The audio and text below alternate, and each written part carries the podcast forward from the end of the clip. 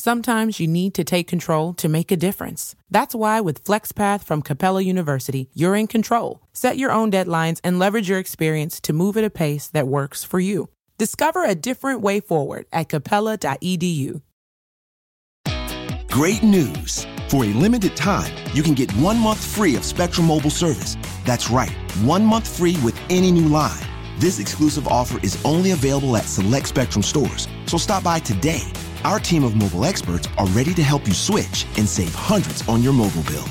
Don't miss out on this incredible offer. Come see us at Market at Hilliard, Taylor Square, and Waterloo Crossing. Spectrum Internet and autopay required. Restrictions apply. Visit store for details. All Hit Radio.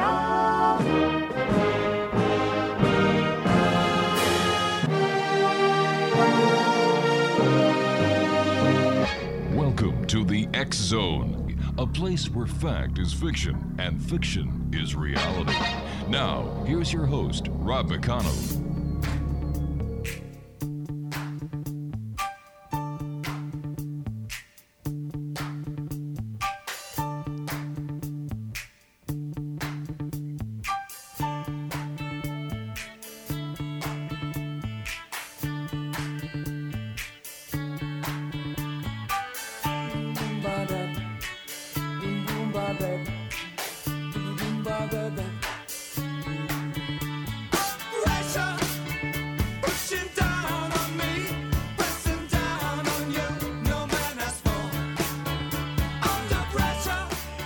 And welcome back to the X Zone, everyone. I am Rob McConnell. We're coming to you from our broadcast center and studios in Niagara, Ontario, Canada.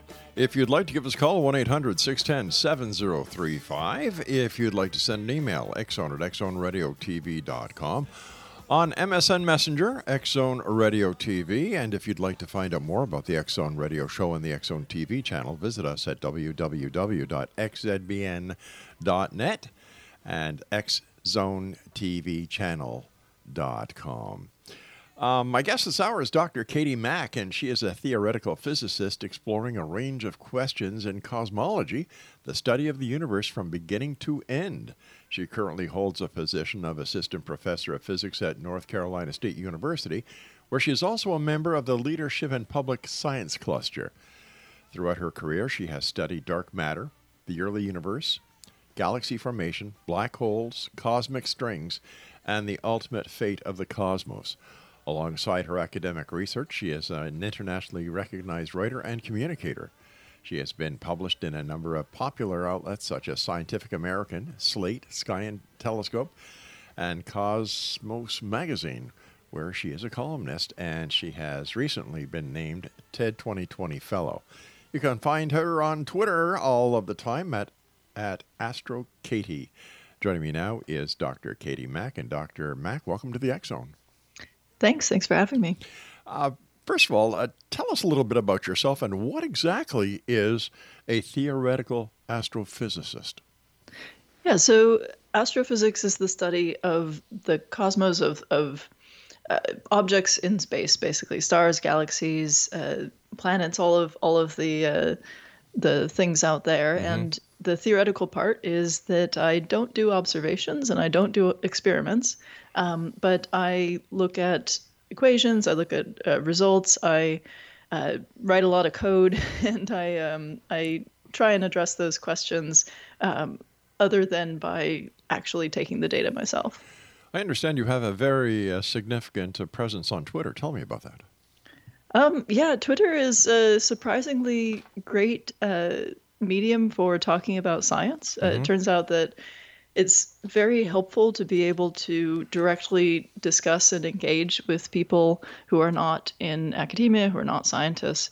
Um, and I, you know, I talk about physics and astronomy. I talk about academia, about um, a, whole, a whole range of other topics in science and and just life. And it seems to it seems to be a really nice uh, way to sort of build a community and and um, get to know lots of people.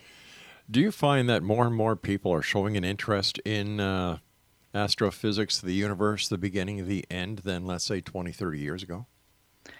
Uh, it's hard to say. Um, I, I haven't been around too terribly long, so I, I can't make too many direct comparisons about that. But um, I I do think that that there is a sort of basic desire among people everywhere to understand our cosmos, to understand where we came from and where we're going, and I think that most people, if you if you give them a chance to explore that, they'll be interested. I think it's something that you know, my job as a science communicator gets very easy when I get to talk about space and black holes and the Big Bang and things like that.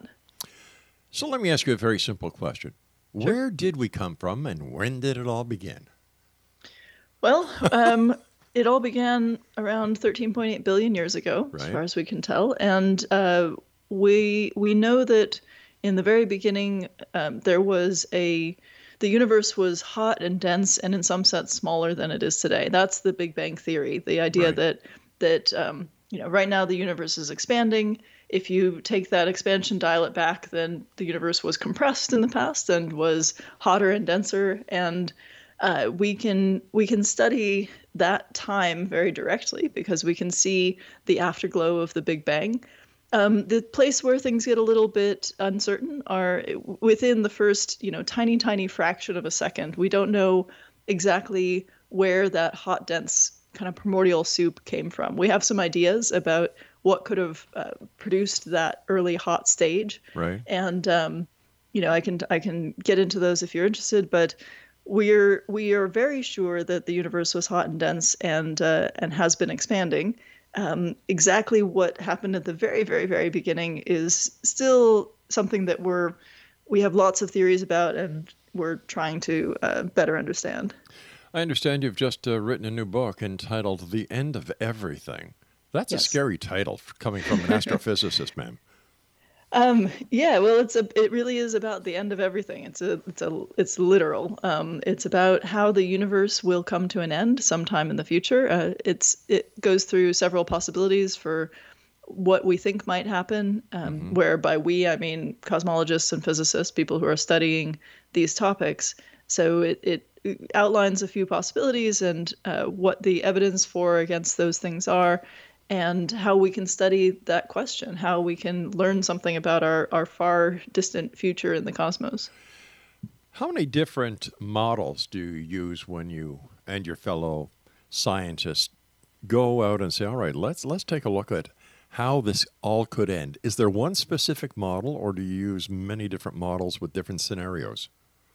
There are there are several different possibilities. Um, there's there's one that's kind of the most accepted idea, but in the book I go through five different possibilities, um, just to to give a range of what people have been talking about, what what the theory the range of theories are that fit the data as it as it stands today, um, and uh, where some new interesting ideas are, are coming from. So the the one idea that seems to be the most accepted right now um, hypothesizes that you know right now the the universe is expanding and it's going to continue to expand and it's actually expanding faster and faster all the time. And because of that everything will get farther apart. Uh, the universe will get colder and more diffuse and darker over time. And after a while it'll just there'll just be very little left. Everything will kind of fade away. And that's that's called the heat death. And that seems to be the one that uh, is most accepted or most ex- expected maybe because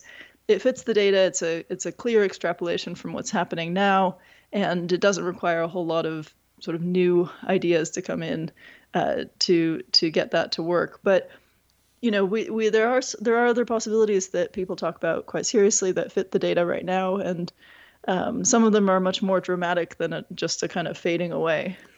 It seems as if from nothing we came to nothing we go. Well, I mean, we don't know exactly what we came from. I mean, there Right. are there are hypotheses about about really coming from nothing, but um, but that part's a, a little bit hazy. There, we may have come from a universe that was already existing, and we kind of branched out from that. That's a possibility. It's possible that uh, that our universe is cyclic. That there's there was a universe before ours that ended, uh, and then we had a, our Big Bang, and then there could be another cycle in the future after our universe ends. That that's a still very much an open question.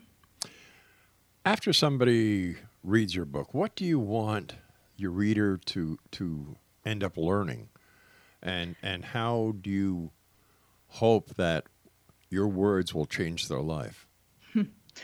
Um, well, the the first question is easier to answer. I I hope that uh, when people read my book, they learn a little bit about how our universe works, what we know about our cosmos. I, so in or, in order to set the stage for all these cosmic apocalypses, I um, I describe a lot of what we currently know about the cosmos and how we're learning it, how we can how we can see the Big Bang directly by looking at this afterglow light that's still in the cosmos.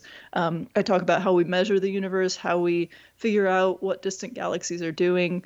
Uh, I talk about stars and black holes and um, how galaxies come together. There's there's a lot of information in there, and then uh, you know I also go into what we're learning about the end and what these possibilities are. So I hope that you know after reading the book you come away with a better understanding of how we fit into the universe, you know our place in this wa- larger cosmos, and um, you know kind of a different perspective on uh, on existence perhaps, and and that that touches on the second question you had. I I, I hope that you know when i when i talk about cosmology when i talk about the the cosmos and our past and our future a lot of what i'm hoping to do is to help people gain a different perspective to be able to step away from daily life and and the uh, concerns of the moment and really take that that time to sort of think about that big picture and consider ourselves as residents of this this grand, beautiful cosmos, um, where we may only exist for a short time, but uh, it's it's an incredible thing that we can learn about it. We can see so much of what's going on in the cosmos, and and we can find our origins and perhaps our our destiny. And I think that's I think that's a wonderful thing, and I think that that we should all have the chance to take that time to to really contemplate our place in this universe. Are we alone in this universe as a human we- species? Right. Uh, we don't know. Um, I I don't think that uh, that Earth is the one single place in the universe where life uh, began. I think that that's quite a um, that would be quite a leap to say that we're that special. We know that there are planets um, around most stars in the in the Milky Way galaxy. We know that uh, planets, rocky planets uh, like our own, that that might be the right distance from the sun, from their own suns, to have liquid water on the surface. We know that those are not terribly rare. Right. Um, that we know that, that such planets, which we would call habitable, although we don't know if they're actually inhabited or not, um, we know that those are reasonably common in, in the Milky Way galaxy. And, and we also know that there are places, even in our solar system, where the conditions we think uh, were necessary for life to begin on Earth may have at one point existed in those places. You know, Mars at some point had liquid water on the surface. There are moons of the gas giants in the outer solar system that have liquid water oceans underneath their surfaces and even hydrothermal vents. So we know that that the kinds of physical conditions that led to life on Earth probably exist elsewhere. Whether or not life did ever uh, come up in other places, we don't know, although I think it's very likely. And whether or not that life evolved into something that we would recognize as alive or intelligent, you know, other than just some kind of microbe, that we don't know. And that's a lot less certain. I think that um, most astronomers would bet very strongly that there is other life in the universe somewhere. Whether or not there's intelligent life that wants to communicate with us, that's that's a lot uh, a much more uncertain question. How do you, as a as an astrophysicist, look at today's space race, getting back to the moon, getting to Mars? Is this an essential part of our evolution? In, in finding out the answers to the many questions that theoretical astrophysicists like yourself are trying to, you know, get answered. Well, I think that uh, a lot of the kinds of questions that can be answered by, you know, personally going to the moon or Mars are questions that could also be answered by robotic missions. I think Yeah. that um, the the drive for humans to walk around on another world is a strong one, and and may have more to do with human nature than with science in a lot of uh, in a lot of ways. there are certainly things that we will m- learn more easily. That there there are ways we can explore um, more easily and, and more efficiently by going in person. Um, but I think that what drives us to, you know, try to walk around on other planets is is really more a sense of adventure than um, than specifically science necessarily. I think I think it's a mix of both. But I think if if the, if our only concern was gathering the best science, um, there would be uh, you know, we would we would Sure. probably put much more uh, investment into robotic missions. All right, Doctor, we've got to take our break. Please stand by. Exonation, our guest this hour is Dr. Katie Mack. Her website is astrokatie.com. We'll both be back on the other side of this break. Don't go away.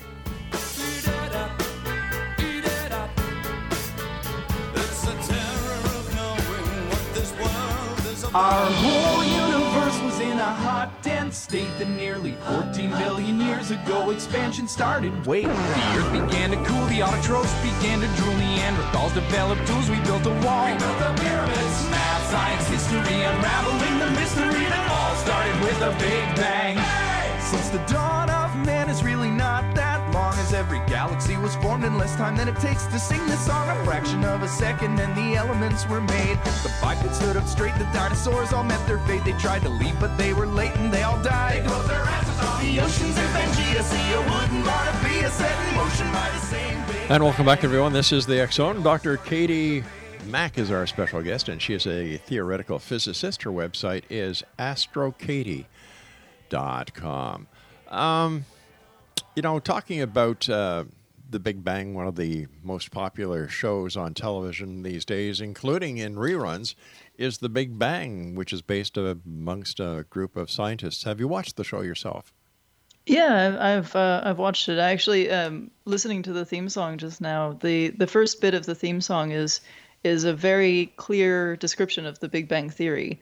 Um, so you know, the whole universe was in a hot, dense state. Then, nearly 14 billion years ago, expansion started. Right. That part Yeah. is completely accurate. Son of a gun. I use it in my classes to uh, to explain uh, what we mean when we say the Big Bang Theory. Taking the the title of your book, which is The End of Everything, where's your book available, Doctor? Uh, anywhere books are sold, really, you can get Excellent. it at um, bookstores, buy it online. It's an ebook, it's an audiobook, um, and uh, it's it's being published in many different places. So, uh, just wherever you like to buy books, check it out. How will we know if the world is coming to an end? What would be some of the signs, the, the, the changes that, that we as humans would notice? So, do you mean world or do you mean universe? Because there are different answers.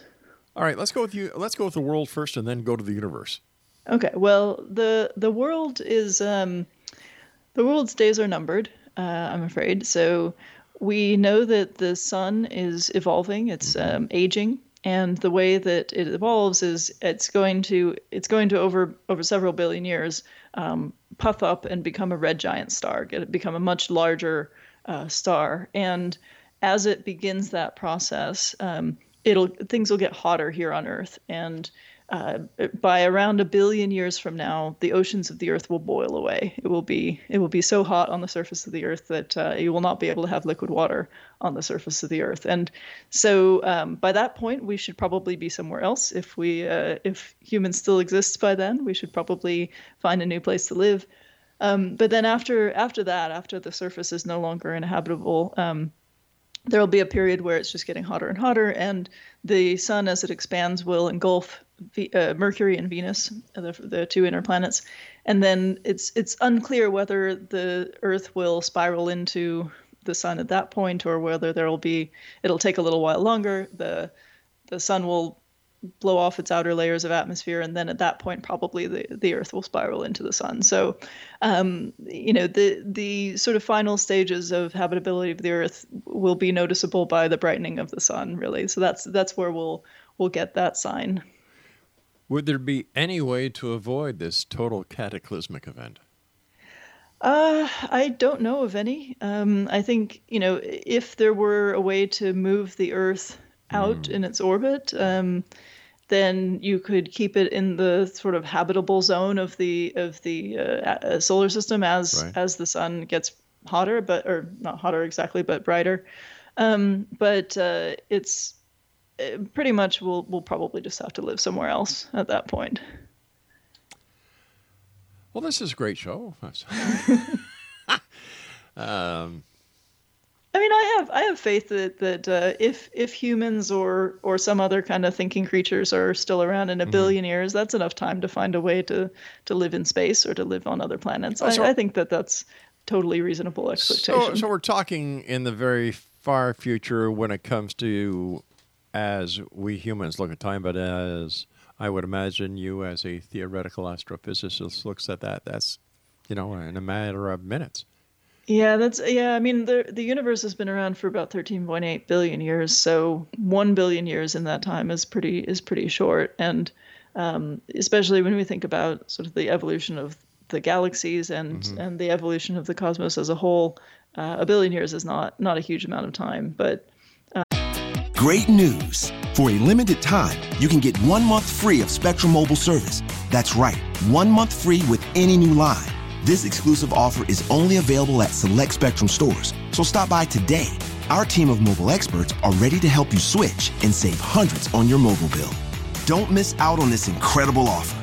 Come see us at Market at Hilliard, Taylor Square, and Waterloo Crossing. Spectrum Internet and autopay required. Restrictions apply. Visit store for details. The We're Going Family Style deal. Because I want a bite of your Big Mac. And I need some of your quarter Pounder. I'll try your filet of fish. There's a deal for every friend group at McDonald's. Order any two classics for just six bucks. Price of participation may vary. Single item at regular price cannot be combined with any other offer. With prices soaring at the pump, filling up can be stressful. That's why Discover has your back with cashback. Use Discover to earn 5% cash back at gas stations and Target, now through June, on up to $1,500 in purchases when you activate. We know every dollar matters right now, but you can count on us. Get up to $75 cash back this quarter with your Discover It card. Limitations apply. Learn more at discover.com slash rewards. um, you know, I, I understand that uh, that you know it, it is a, a, large amount of time for the the evolution of a species and and technology. So I think that I think that things could happen that things could be very very different by then. How do you and your fellow scientists um, calculate the beginning of of the universe? Well, yeah, so that's um, mostly by looking at the way that the universe is expanding now and kind of dialing it back. Uh, So we, when we look out into the cosmos, when we look at very distant galaxies, we see that they're all moving away from us. Right. And it's not because we're unpopular, it's because the whole universe is getting bigger. And so the spaces between all galaxies are, those spaces are getting bigger. And so we can just kind of, kind of reverse that based on what we know about how that expansion has, has been changing over time. And that gives us a date in the past, you know, a sort of number of years ago where everything would have been kind of on top of everything else. And that, that tells us when, uh, when the Big Bang would have occurred. Uh, uh, something that we hear about these days uh, when listening to science, um, you know, science people who talk about the galaxy, the universe, is is dark matter. Can you explain to us what that is? Sure. Um, it's actually what most of my uh, academic research is about. So uh, it's a topic that's very dear to my heart. So dark matter is a kind of matter. So matter is anything that has mass, like uh, you know, our atoms and molecules are, are matter. Um, the stuff we're made of is matter. Uh, so it's a kind of matter. It has mass, but it seems to be totally invisible. And um, if it's invisible, that means it also doesn't it, it doesn't interact with light, but that means it also you also can't touch it because it turns out when you're trying to touch something, actually what you're doing is you're pushing the electrons in your hand against the electrons in the thing you're trying to touch, and it's really electrostatic repulsion that that makes you feel that that thing is solid. And if if dark matter is something that doesn't deal with light, it doesn't deal with electromagnetism, so it does it you can't feel it. It's not it doesn't feel solid, even though it has mass, and that's a, a counterintuitive thing. But it would be something that that would pass right through you, even though it has mass. And the reason that we think it's out there, even though we can't see it, we can't touch it, and we haven't caught it in a uh, in a detector yet, is because um, when we look out into the cosmos, when we look at the way that galaxies move around, when we look at how stars move around galaxies, they seem to be responding to the gravitational pull of something we can't see, and um, we can map out where that stuff has to be, and we can see that every galaxy seems to be embedded in a clump of dark matter, and clusters of galaxies are in these clumps of dark matter. And we have other indirect evidence for the existence of this stuff. It's not just, you know, you can't really just tweak gravity and make it all work out. There really is, does seem to be some stuff that's just invisible, but it's regular matter other than that. Um, and uh, and yeah, it seems to be much more uh, prevalent than regular matter. So something like 80 or 85 percent of the matter in the universe is dark matter. That's invisible stuff. So, am I correct in, in understanding that what we perceive to be solid is not solid? Well, it depends on what you mean by solid, really. Um, and so, you know, every every solid thing that you can think of is made of of atoms and molecules, and um, and those are held together by atomic bonds and molecular bonds, and Right. and those are are held, you know, those are governed by electromagnetism and and you know the forces between electrons and protons and all of that so you know there is there are particles there's kind of empty space between particles but i mean for all practical purposes something that's solid is solid it's just that when you're trying to touch something the the mechanism by which you touch something but the, by which something feels solid to you is is that electric kind of repulsion between the stuff of you and the stuff of the thing you're touching So, is that what differentiates the the black matter from what we can physically touch? Yeah, dark, so dark matter doesn't seem to do that that repulsion, Okay. um, and regular matter does, and so that that's kind of that, and you know, not being able to see the dark matter. That that's what makes it different. You also talk about um, vacuum decay. What is that? um, so vacuum decay is one of the possibilities for the end of the universe that I talk about in the book, and it's uh, it's the one that's kind of the most the most uh, interesting to me as a physicist. It's also a little bit hard to explain because um, it comes out of some kind of complicated ideas in theoretical physics, but uh, it's basically the idea that there's a kind of instability built into our universe, and that instability is uh, vulnerable to a kind of quantum event happening somewhere in space that could create a bubble of a different kind of space that could expand through the universe and sort of destroy everything. And this is an idea that's been around for a while and, and has gained more prominence recently. And it's not something that anybody that you should worry about. Um, I hear from a lot of people that they, they learn about the possibility of vacuum decay and they get very, very concerned. Um, and there are lots of reasons why we shouldn't worry about it.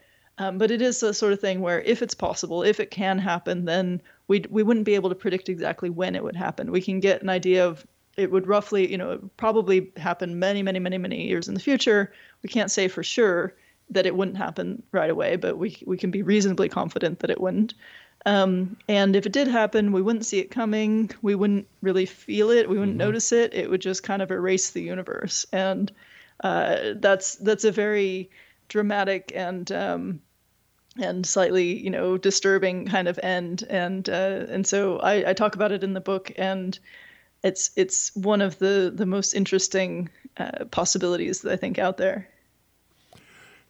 We've had a number of people who dabble in science or are, are scientists who, who, who actually say that they believe, based on quantum physics, that there is more than the that there are multiple dimensions, multiple universes sharing the same space and time as we do. Um, do you mean the many worlds hypothesis of Yes. quantum mechanics?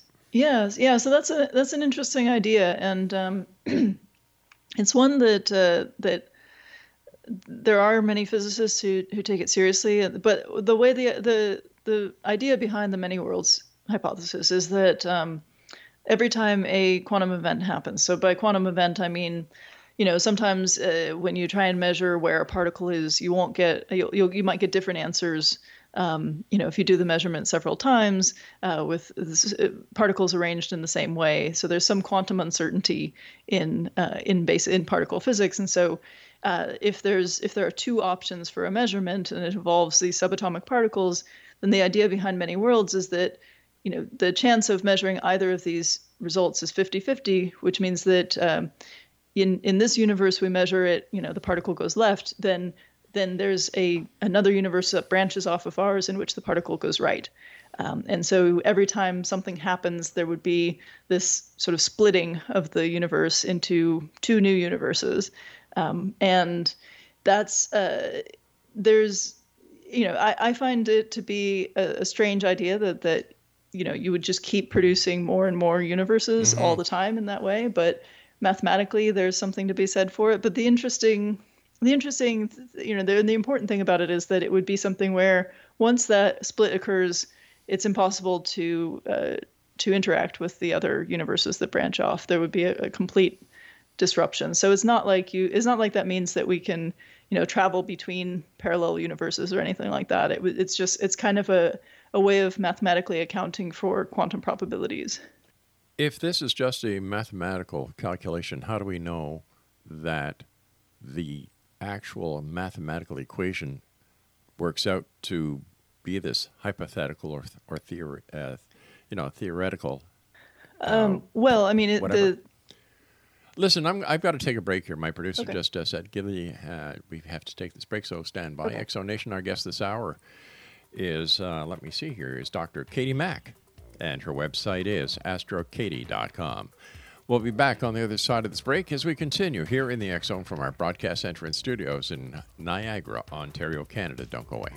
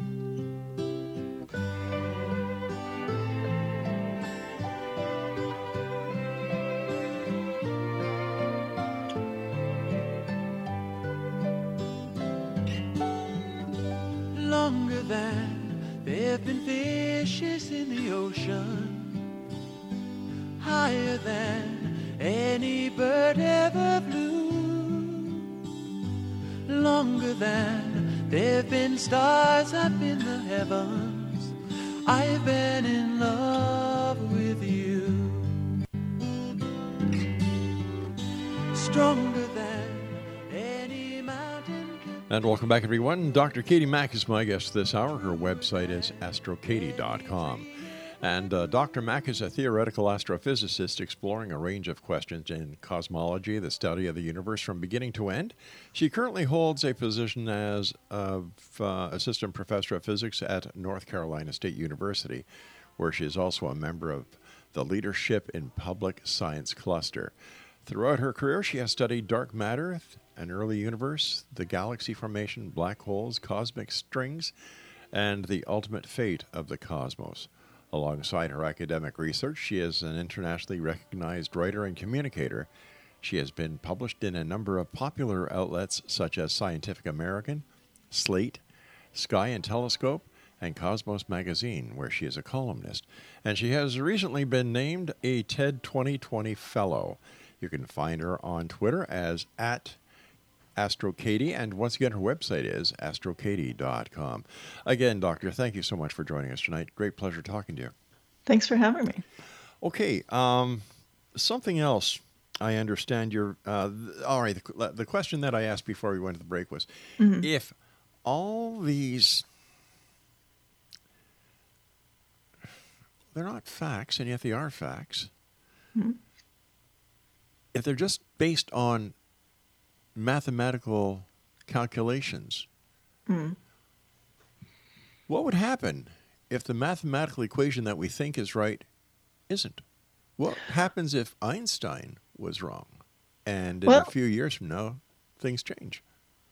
Well, you know, this is what we're, we're this is what physics is all about. We take our mathematical models, so Mm-hmm. we try and build a mathematical model of the universe of uh, of whatever physical process we're studying. We try and figure out how what kinds of equations could describe what's happening physically, and then we test that model. So we we take more data, we see if it, it still fits the mathematical model. If it doesn't, we have to tweak the model, and we continue that process. Um, with Einstein, you know, the the mathematical equations he wrote down uh, in 1905 and 1915 to, to describe space, time, and and gravity, those equations still work. You know, every time we've taken data about gravity or about um, you know how space and time interact with each other, those the it still matches Einstein's equations. So we're actually a little frustrated right now because we're we're pretty sure that there will be something that will disagree with that at some point. There there's got to be some some new model that that can replace, you know, give the same answers in the regions we've tested, but in some new uh, some new more extreme conditions should give a different answer than what Einstein's equation would would say. Uh, but we haven't found it yet, and we really need to find that place where the data no longer match the equations in order to make progress. So we're always looking for that place where the data and the equations stop agreeing. That's that's how we build new theories, and that's how we figure out how physics works. And that's how we progress in our theories. So, how do you go about looking for this new mathematical equation? And when it is found, how is it going to change everything? Well, what we're doing mostly is uh, from the from the data side is we're trying to take more data in more extreme conditions. So we're uh, we've only recently begun to to learn about the the extreme gravitational conditions around black holes, and we've done that in a few different ways. One by building instruments that can can feel the vibration of space and time when uh, when black holes are colliding with each other in the distant universe. So when two black holes collide, they send a ripple through space, and we can we can pick that up now with experiments uh, called LIGO and Virgo. These are gravitational wave detectors, and that's that's a way to test Einstein's theories and see if they really describe the space time around a black hole, and so far they do. Um, so we haven't found the crack there yet. Um, we've also been uh, we've also been studying the early universe. We've been uh, taking data about the extreme conditions in in the beginning of the universe and trying to figure out uh, different you know how that might affect our particle physics models and we haven't found the we haven't found the error there yet either. Like that still matches um, the the uh, theories that we have but we're still looking. So we're and we we use experiments like the large hadron collider at CERN where we collide particles together at extremely high energies and we hope to find something in the debris that that doesn't match what we expected. So far again uh, that's there's nothing really super definitive that's that's different. But there are places where we know that something is different. So we know that that dark matter is not something that's included in our standard model of particle physics. And so that means that if we could understand more about dark matter if we knew what mm-hmm. that was that might point the way to the next theory. And so that's one of the reasons we're so keen to figure out what dark matter is and to, to try to maybe detect it in a detector or or look at something about how it interacts in space. So that's one of the ways that we're looking. We're also trying to understand dark energy, which is a different phenomenon. Dark energy is something that's making the universe expand faster and faster, and that also is not included in our in our theories as mm-hmm. something that we knew about already. So we're trying to figure out what that is and how that fits into the bigger picture. So by by examining these things that we're pretty sure don't fit into our current models, we're hoping to find uh, where we can adjust the current models or, or replace them uh, where everything would kind of fit together and make sense. How will theoretical uh, theoretical astrophysics help the common person, the man on the street? The Well, man, you know, yeah. the guy who goes to work from nine to five. He he works in an office tower somewhere. Uh, Well, this Mhm. is prior to COVID nineteen, of course, Sure. or or whatever. How will this help us, the people who aren't scientists, Mhm. who who really, you know, yeah, the sun comes up, it goes down. We're going to be dead by the time that the that uh, everything comes to an end, according to Sure. the numbers that we've talked about here. So why should we have any interest in it? In the end of the universe or no, in no, theoretical physics in general? In physics in general. Yeah. Well, you know, um, the thing about about fundamental physics, the thing about theoretical physics is we don't really know where it's going to take us. When um, when the when the ideas behind quantum mechanics were first being put together, we didn't know that we would be using those to make microchips and flash memory and all of the extra electronics we have now. We didn't know that that we'd be making scanning electron uh, tunneling microscopes. We didn't know that we would be using positrons, uh, antimatter particles, to do medical imaging. We just knew that there were weird things out there in space mm-hmm. and there were weird things in our particle experiments, and we needed to explain them. And now we have all these amazing technologies. When we when Einstein was working out his equations of general relativity and special relativity, you know, he thought he was talking about extreme conditions in space, but it turns out now everybody in their pocket has a machine that connects with GPS satellites, and those wouldn't work without uh, understanding relativity. Um, that's, you know, we have to factor in Einstein's relativity in order to have uh, satellite positioning. So there are a lot of things where we're pretty, we, we don't know what, what the benefit will be, but based on past experience, theoretical physics has very much more than paid for itself in terms of uh, new technologies and advancements in um, in how we you know live our lives. Um, but from my perspective, my interest in it, you know, I, I I have to I have to assume that that some something like that might come out of what we're doing, and, and I know that even even now um, there are technologies we're using to do things like gravitational wave detection that are that are branching out and going into other industries. Um, but for me, I'm I think that it's it's more about human curiosity. I think that we as as humans we want to understand the universe we live in. We want to understand where we came from and where we're going, and that's that's just human nature. That's our innate curiosity. I think it's one of the best things about being human is that we do care. We do have an interest in what goes on around us. The same way we have an interest in art and music. Um, and you know and philosophy you know these are things that that are just part of human nature that we appreciate those things that they're part of what make what you know makes life living is is being able to have these these uh, flights of fancy and curiosities and and being able to explore and increase our knowledge so you know i i don't know what the practical applications of anything will be but i do think that these kinds of explorations are are just part of what we we feel compelled to do as as humans as a theoretical astrophysicist, mm-hmm. Is part of what you're doing, either consciously or subconsciously, either proving or disproving the God factor? No, I don't think so. I don't think it has anything to do with that. Well, I think that you know, you know what, as far as I understand, you know, yeah, you know, according to science, the Bible was wrong when it comes to the seven days of creation. Well, I mean, the the Bible is a very old document that right. um, that I I don't think. I mean, uh, I have something of a religious education, and and uh, from mm. my my perspective, I don't think the Bible was ever uh, meant to be a literal uh, statement of facts and, and a history book. I think there's uh, there's uh, there are much deeper and more interesting stories in there than than an accounting of um, of literal events, but you know that's that's just my perspective on the bible i know that people have different perspectives on on religious yeah. texts but in my in my work you know i'm not i'm not trying to say anything about uh, about people's personal beliefs. I'm i'm just looking at data and trying to learn something about the cosmos.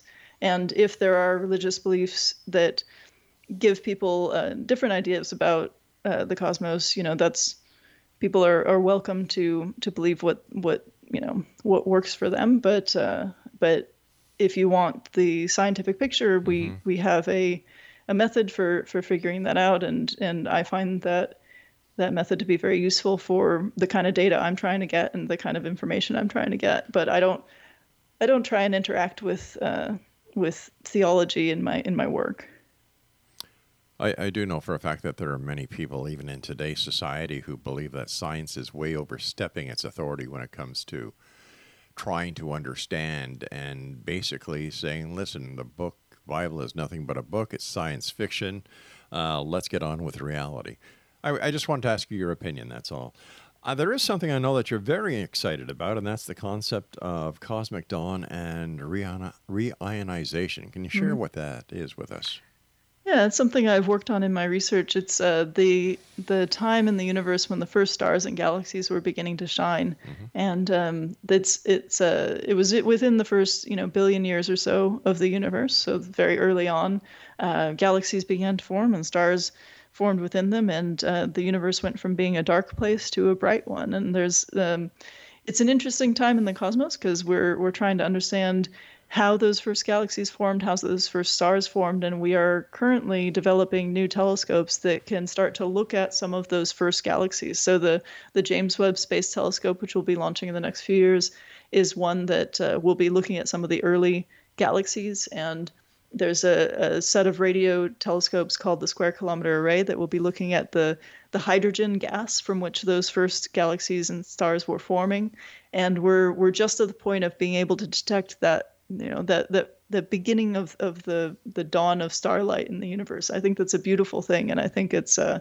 it's amazing what we're going to be able to see. But what will we be able to do with this knowledge?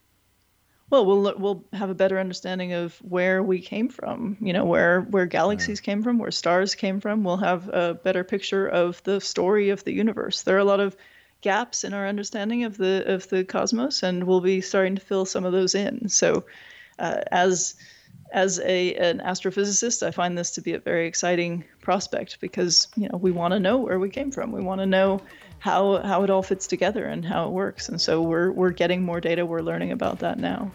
All right, stand by. We've got to take our final break. And Exonation, our guest this hour is Dr. Katie Mack. Her website is astrokatie.com.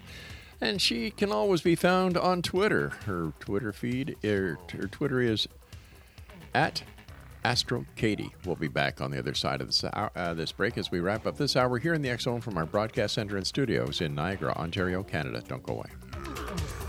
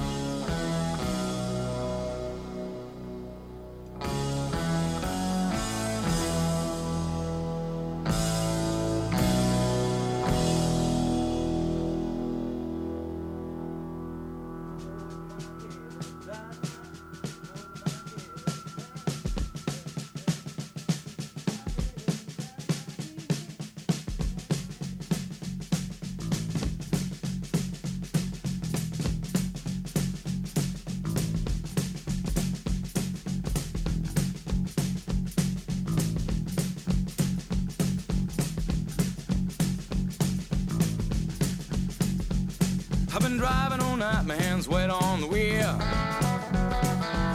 There's a voice in my head that drives my heel. And welcome back. This is the Zone. I am Rob McConnell, coming to you from our broadcast center and studios in Niagara, Ontario, Canada. Our website is xzoneradiotv.com. And for the Zone TV channel on SimulTV, xzonetvchannel.com. If you'd like to send me an email, xzone at xzoneradiotv.com. And um, for all the shows that we have available for you 24 7, 365 on the X Zone Broadcast Network, visit that site at xzbn.net. Dr. Katie Mack is our guest. AstroKatie.com is her website, and on Twitter at AstroKatie. When you were writing your book, Doctor, The End of mm-hmm. Everything, what was the what was what was the inspiration for writing a book that talks about the end of everything?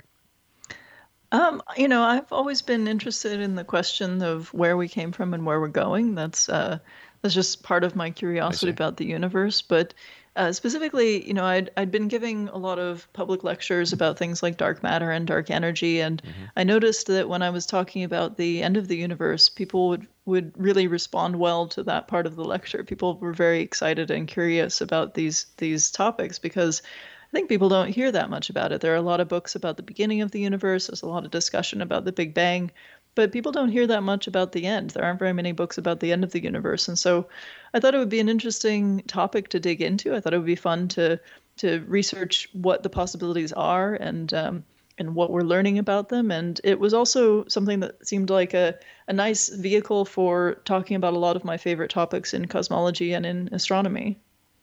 When you're out giving lectures, uh, what are some of the questions that you get asked by by the people who attend?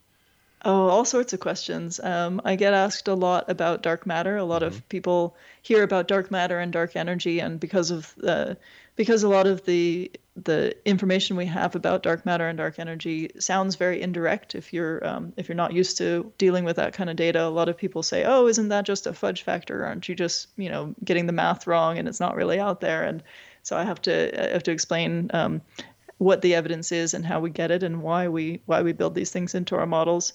Uh, so I get that those questions a lot. I just get a lot of questions also about um, you know about the the Big Bang and um, how we know about that and what we know about what could have come before it if if if that's if that's possible. I do get a lot of questions about aliens. Um, everybody wants to know if we're alone in the universe, and that's yeah, I was going to uh, go there, and then I figured, no, no, this lady is not, is not going to go there. But let me ask you: Sure. Do you think that this planet is being visited by extraterrestrials from other planets? No, I don't think so. You know what? I agree with you. Yeah. I really do. You know, uh, I've been doing this show for 30 years now. hmm And over the years, there has been not one shred of evidence to substantiate any claim whatsoever Yeah. that this planet is being visited. There's a lot of hype. The internet certainly has spawned a vast following of those who really believe, you know, the alien mm-hmm. abductions, uh, e- everything from alien abductions to Bigfoot. And, and after 30 years, you know, people say, Rob, why are you such a skeptic? it's not, I'm a skeptic, doctor. I mm-hmm. want to believe. Sure. But show me the proof. Yeah. Do you remember Yeah. that? Do you remember that Wendy's commercial? Where's the beef? Yeah, yeah, yeah. Yeah, no, and you know, I I grew up watching the X Files, and uh, I thought, you know, I wanted to believe in in that stuff too. I thought it would be awesome, but you know, we have we have really amazing uh, recording devices carrying around in our pockets all the time Yeah. these days, and and there's still, you know, we don't have solid evidence. Like there are lots of sightings here and there. There are lots of little grainy photographs and things Mhm. like that, but yeah, you'd think that there'd be something more solid if there was actually anything really going on. Do you know uh, there was a study done, and there are less photos now being taken of so called UFOs than before? we all carried these high definition cameras in our cell phones. Yeah. And I'll Yeah. one of, one of my biggest kicks when I was uh, getting into this years and years ago was debunking the photographs. Hmm Like, my goodness, it was easy once the good software came out, you know, layer on top layer. There you go. Yeah. Um, why do you think people need? Is there a connection between the work that you're doing, where you know you yourself are intrigued by the beginning and the end? Do you think that subconsciously, the people who believe in extraterrestrial existence that are visiting this planet want to believe because they're afraid of the end? I think that I think it's a, a little bit more subtle than that. Maybe I think that it's it's that we want there to be a a more a more coherent story. You know, we we don't like the idea of just existing in the universe in a in, with with no higher powers uh, guiding us. And I think that um, that the idea that there are aliens coming around who are more intelligent than us, who can who can you know control us or or influence us in some way, is sort of bizarrely comforting because it would mean that there's there's some greater purpose, there's some kind of secret knowledge that you could have that would be um, you know, telling you something deep and meaningful about the universe and not, you know, rather than just, you know, we're kind of we're kind of out here, we're on our own, nothing particularly exciting is happening to us, you know. you I think it's maybe more that. I even had somebody contact me the other Mhm. day saying, Rob, I've got proof the aliens are here. Hmm And I said, you know, uh, years ago I would have been dancing on the ceiling, but now it's okay, tell me about it. Well, Rob, COVID 19. Right. I said, okay. Well, Rob, don't you get it? Um, I've been tested and I don't have it. No, Rob, it was the aliens who brought it here. Right. I said, how can you come up with that? Well, Rob, if you look at the timeline, it has everything to do with that sighting uh, that the jets took the the photographs that I saw on CNN. Yeah. Please. Well, we want to find patterns. We want to find order, you know, and it's Yeah. uh, it's hard to think that things just happen, you know, and that we're kind of powerless to to do a lot about what's going on around us sometimes. But you know, when you look at what we've done through the existence and the history that we know, Mhm. this is an exciting place. There's Yeah. always something going on. And and I admire the work that you do, doctor. Thank you. Where we have to I've always said that in order to prepare ourselves for a better future, we have to know our past. Mhm. We have to know what we've done in history. And Yeah. the work that you're doing with your fellow scientists are giving us the ability to go forward in a way that 20, 30 years ago we had no idea. So I want to thank you for the great work you're doing. Oh, thank you. I appreciate that. It's uh, I, I, you know, my part is very small, but I think it's a very important endeavor that that um, that we're exploring and we're trying to understand where we came from and maybe where we're going as well. No matter how small your part is, when you take a, a, little eyedropper, add it to the ocean, Mhm. that's a major part. So thank you for your hard work. Oh, thank you. Um, tell us about your experiences, if any, at the uh, Large Hadron Collider. Well, uh, I've I have visited CERN. I, I was I was fortunate enough to to be able to get a tour of the place. Uh, as a theorist, I don't often get to hang out around big experiments and um, and machines, but once in a while, I, I get to I get to check them out, and um, and that's really cool. So last year, I spent about ten days um, visiting both the theory group because there is a theory group at CERN as well, um, where I was talking to people about various end of the end of the universe scenarios and doing calculations there. And then I was also able to go down underground and look at some of these uh, these particle colliders and and these amazing machines. And it was it was really incredible. I mean the the complexity of of these instruments is is just astonishing. You know, you you you have um, these these machines that are you know maybe 20 meters tall 25 meters tall or something Right. and they've they're completely decked out in electronic in you know wires and and detectors and and uh, then there's there's this 27 kilometer ring of um, of you know pipe guided by magnets where the particles circulate around and then collide and and it's all it's all got such amazing precision and on such an incredibly large scale it's it's really really something to see it. And and the number of people it takes to do that work is is just immense. And um, yeah it's it's it's really a, a an amazing achievement to to bring that all together. I think the world can take a, a lesson from the scientific community when it comes to people working together for the same cause, the common cause. Yeah, yeah, it's a very international field. It's one of the things I like about about physics is that you know you really do get people from all over the world uh, working together, sharing ideas, um, you know, collaborating to just to to find answers.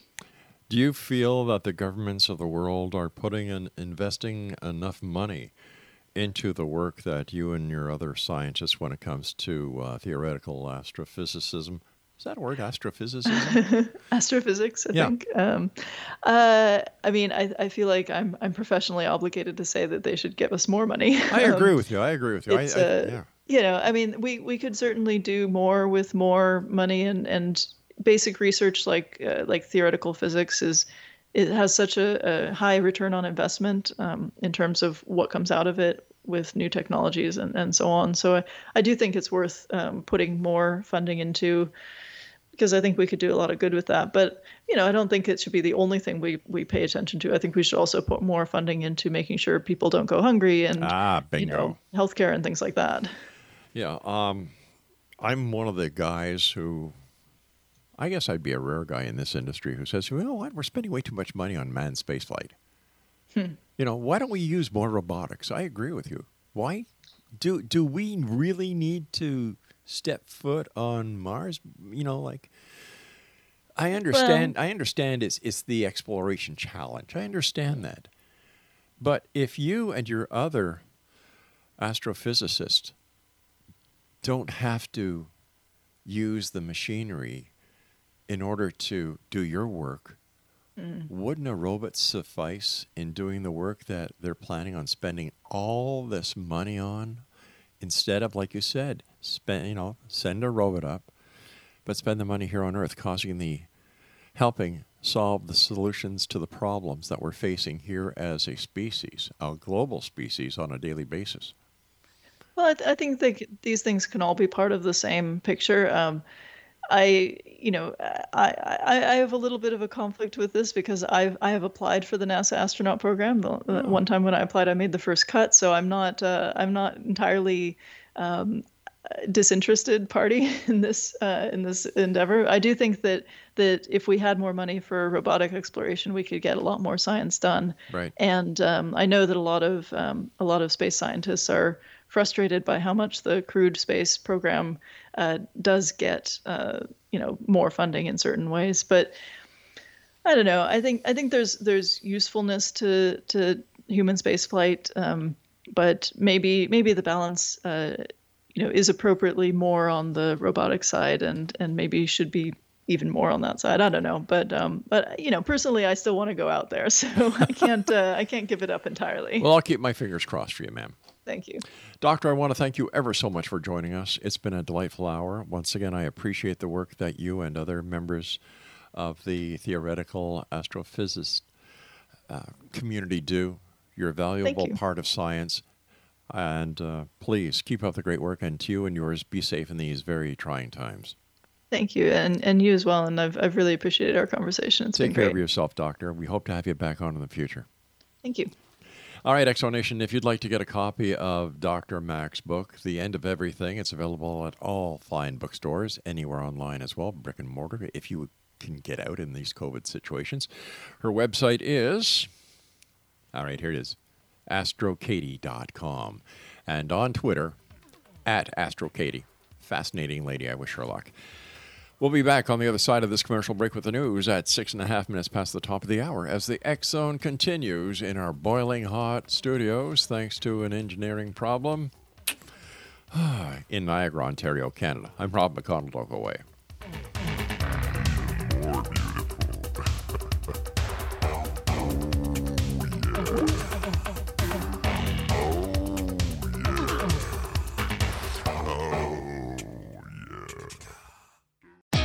Great news! For a limited time, you can get one month free of Spectrum Mobile service.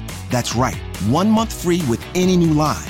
This exclusive offer is only available at select Spectrum stores, so stop by today. Our team of mobile experts are ready to help you switch and save hundreds on your mobile bill. Don't miss out on this incredible offer. Come see us at Market at Hilliard, Taylor Square, and Waterloo Crossing. Spectrum Internet and autopay required. Restrictions apply. Visit store for details.